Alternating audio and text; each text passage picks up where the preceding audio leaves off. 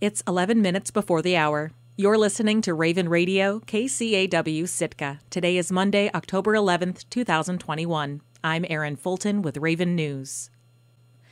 At noon on Friday, Sitka election officials began counting around 800 absentee and early ballots that were cast in the weeks leading up to Tuesday's municipal election.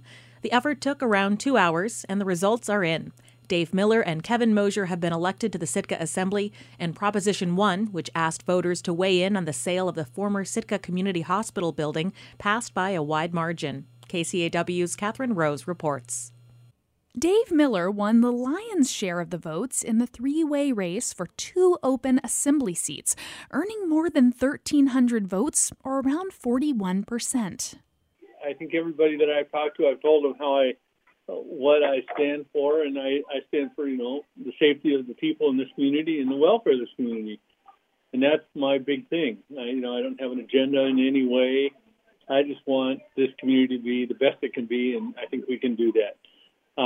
I think it's going to take a lot of my time. I don't think people realize how much time assembly members have to put in to make it work and to do it right.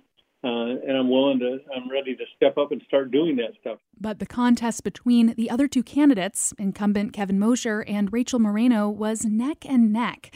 Mosier held a 32-vote lead on election night, but it was still too close to call with so many early ballots left to count.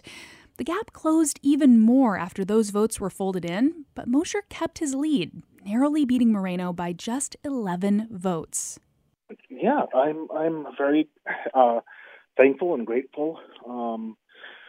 It was a very tight race, and I'm just very grateful. And I also was thinking about it, and I want to thank, say thanks to Dave and Rachel for running.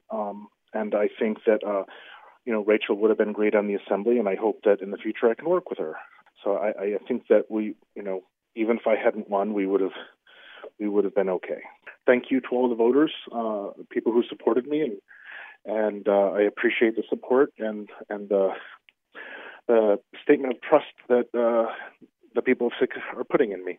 While the assembly race was tight this year, Sitkans were more unified on the sale of the former Sitka Community Hospital building.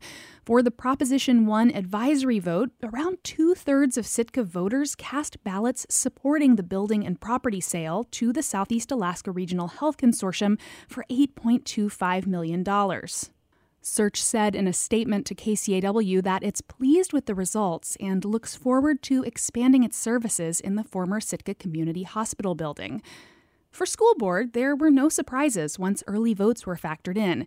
Both incumbent Amy Morrison and Todd Gebler ran unopposed for two open school board seats. Overall, Morrison received 1,340 votes and Gebler received 1,208 votes. The results will be certified at the October 12th assembly meeting. Reporting in Sitka, I'm Catherine Rose. 3 new coronavirus cases were reported in Sitka on Thursday, according to the Alaska Department of Health and Social Services.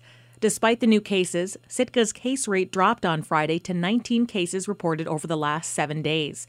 Once that number drops below 9, Sitka's COVID alert level will shift from high to moderate. Sitka has been in high alert since July. Since the start of the pandemic, Sitka has reported 1,143 cases, 23 hospitalizations, and 5 deaths. Angoon is experiencing its first coronavirus outbreak in months. The community has reported 10 new COVID cases in the last week. According to a post on the city's Facebook page, they are awaiting more test results from public health, but anticipate there could be more cases. City officials are asking people to stay home if they've tested positive for the virus and asking residents to continue masking and maintaining social distance. Angoon's first positive coronavirus case was reported in August of 2020. Since the start of the pandemic, the community has reported 32 cases and 1 death associated with the virus. Angoon's election was scheduled for earlier this week but has been postponed until next month. The city office is currently closed to the public and will continue to be until the active case count comes down. This week, Sealaska Heritage and Hlingit and Haida will offer free classes for anyone who is interested in becoming a Native Youth Olympics coach. The organizations are based in Juneau, but anyone with internet access can sign up because for the second year in a row, the training is virtual. Juneau resident Kyle Worl has been coaching NYO for 4 years. He says the games are based on hunting and survival skills that allowed the Inupiaq people to live in Arctic conditions, like the 1-foot high kick, which is a high jump where you kick a suspended sealskin ball target. And it was used long ago, not only as a game, but also as a form of communication across the tundra. So a high kick could signal a successful or unsuccessful hunt. There's also a seal hop, which is based on a technique used to sneak up on seals laying out on the ice. And Alaska isn't the only place where the games are played. Worl says they reach as far as Canada, Greenland, and Russia. But in other places, they'll refer to it as Inuit games or Arctic sports. So they're games that draw origins really from across the Arctic. More than 100 different Alaskan communities participate in the games.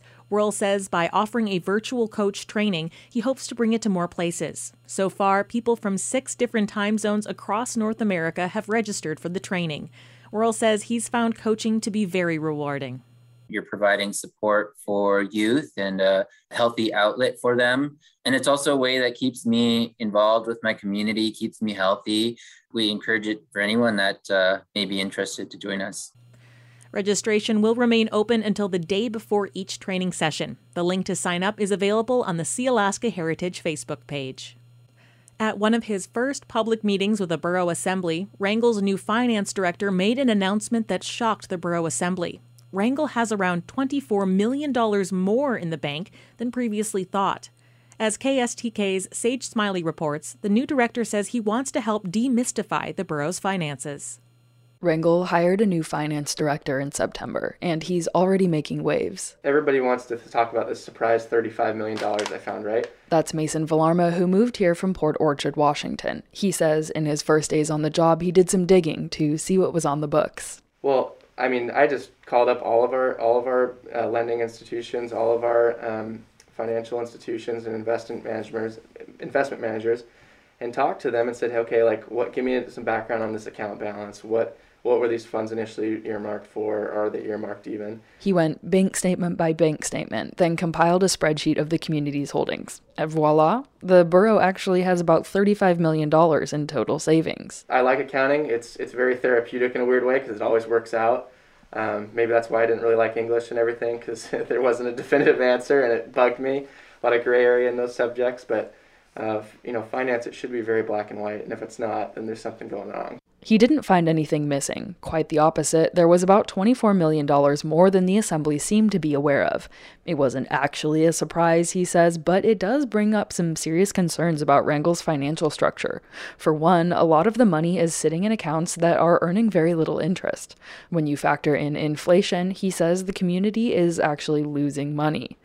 And the fact that Wrangell's Assembly was surprised by the number doesn't point to good communication between the Finance Department and the Assembly in previous years.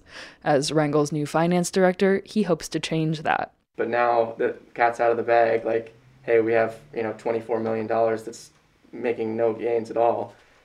We're headed in the right direction, so we can kind of reinvent the wheel. Villarma says the most important part of his job, besides balancing Wrangell's books, is to bring up-to-date and accurate financial data to the Assembly so they can make informed decisions. Plus, he says a better informed Assembly will also benefit the people of Wrangell. And the citizens deserve to know, too. I mean, these are the money that they've put towards the city. So it shouldn't be a game where we kind of hide what the city has, because they're the guys paying into it. Villarma says he sees Wrangell's finances as having 3 main challenges. A 3-headed monster. The first is the borough's accounting structure itself. It's kind of this mounting mess of funds and accounts, and there's been a creation of funds and accounts for no specific reason over the last 5 years. And so a lot of those were never inactivated. And so basically, like I said, it was kind of like a hoarder style of accounting. They just have so many accounts. It's this web that's really hard to comprehend. Villarma says one of his first priorities is to close out Wrangell's FY21 audit, which has dragged on for around 15 months, then work on consolidating the web. Second is the lack of a long-term investment plan. And I think that speaks just to maybe the lack of transparency over the last decade. It's where the tens of millions of dollars sitting in low-interest accounts come in, but investment is about more than just moving funds into a portfolio, he says. We have 10,000 acres as a borough. That's an opportunity to do things, whether that's carbon emission credits or, there's timber cruises and all that sorts of things. So There's a lot of exciting opportunities there. And the third head of the three-headed monster is the department structure. When we have a little stress on our system, it kind of collapses. The bottom kind of falls out because not too many people know what the other person's job is. Villarma says he admires Petersburg's finance department, where the director can give clear fund balances to department heads every day so that capital projects can be planned out years in advance. We will get there, I guarantee it. We have the tools to do it. It's just going to take a little time. Villarma says he hopes he can be a turning point for the city's finance department. Obviously, I'm going to be able to do it by myself, but I'm just really, really grateful for the people that have been supportive and very optimistic for the future. In Wrangell, I'm Sage Smiley. Taking a look at the community calendar. Blatchley Water Aerobics is canceled for Mondays, Wednesdays, and Fridays through November 1st. The KCAW Board of Directors meets the second Monday of each month at 5:30 p.m. Contact General Manager Becky Myers at generalmanager@kcaw.org or call 747-5877 for more details. I'm Erin Fulton, and this has been Raven News. This is more.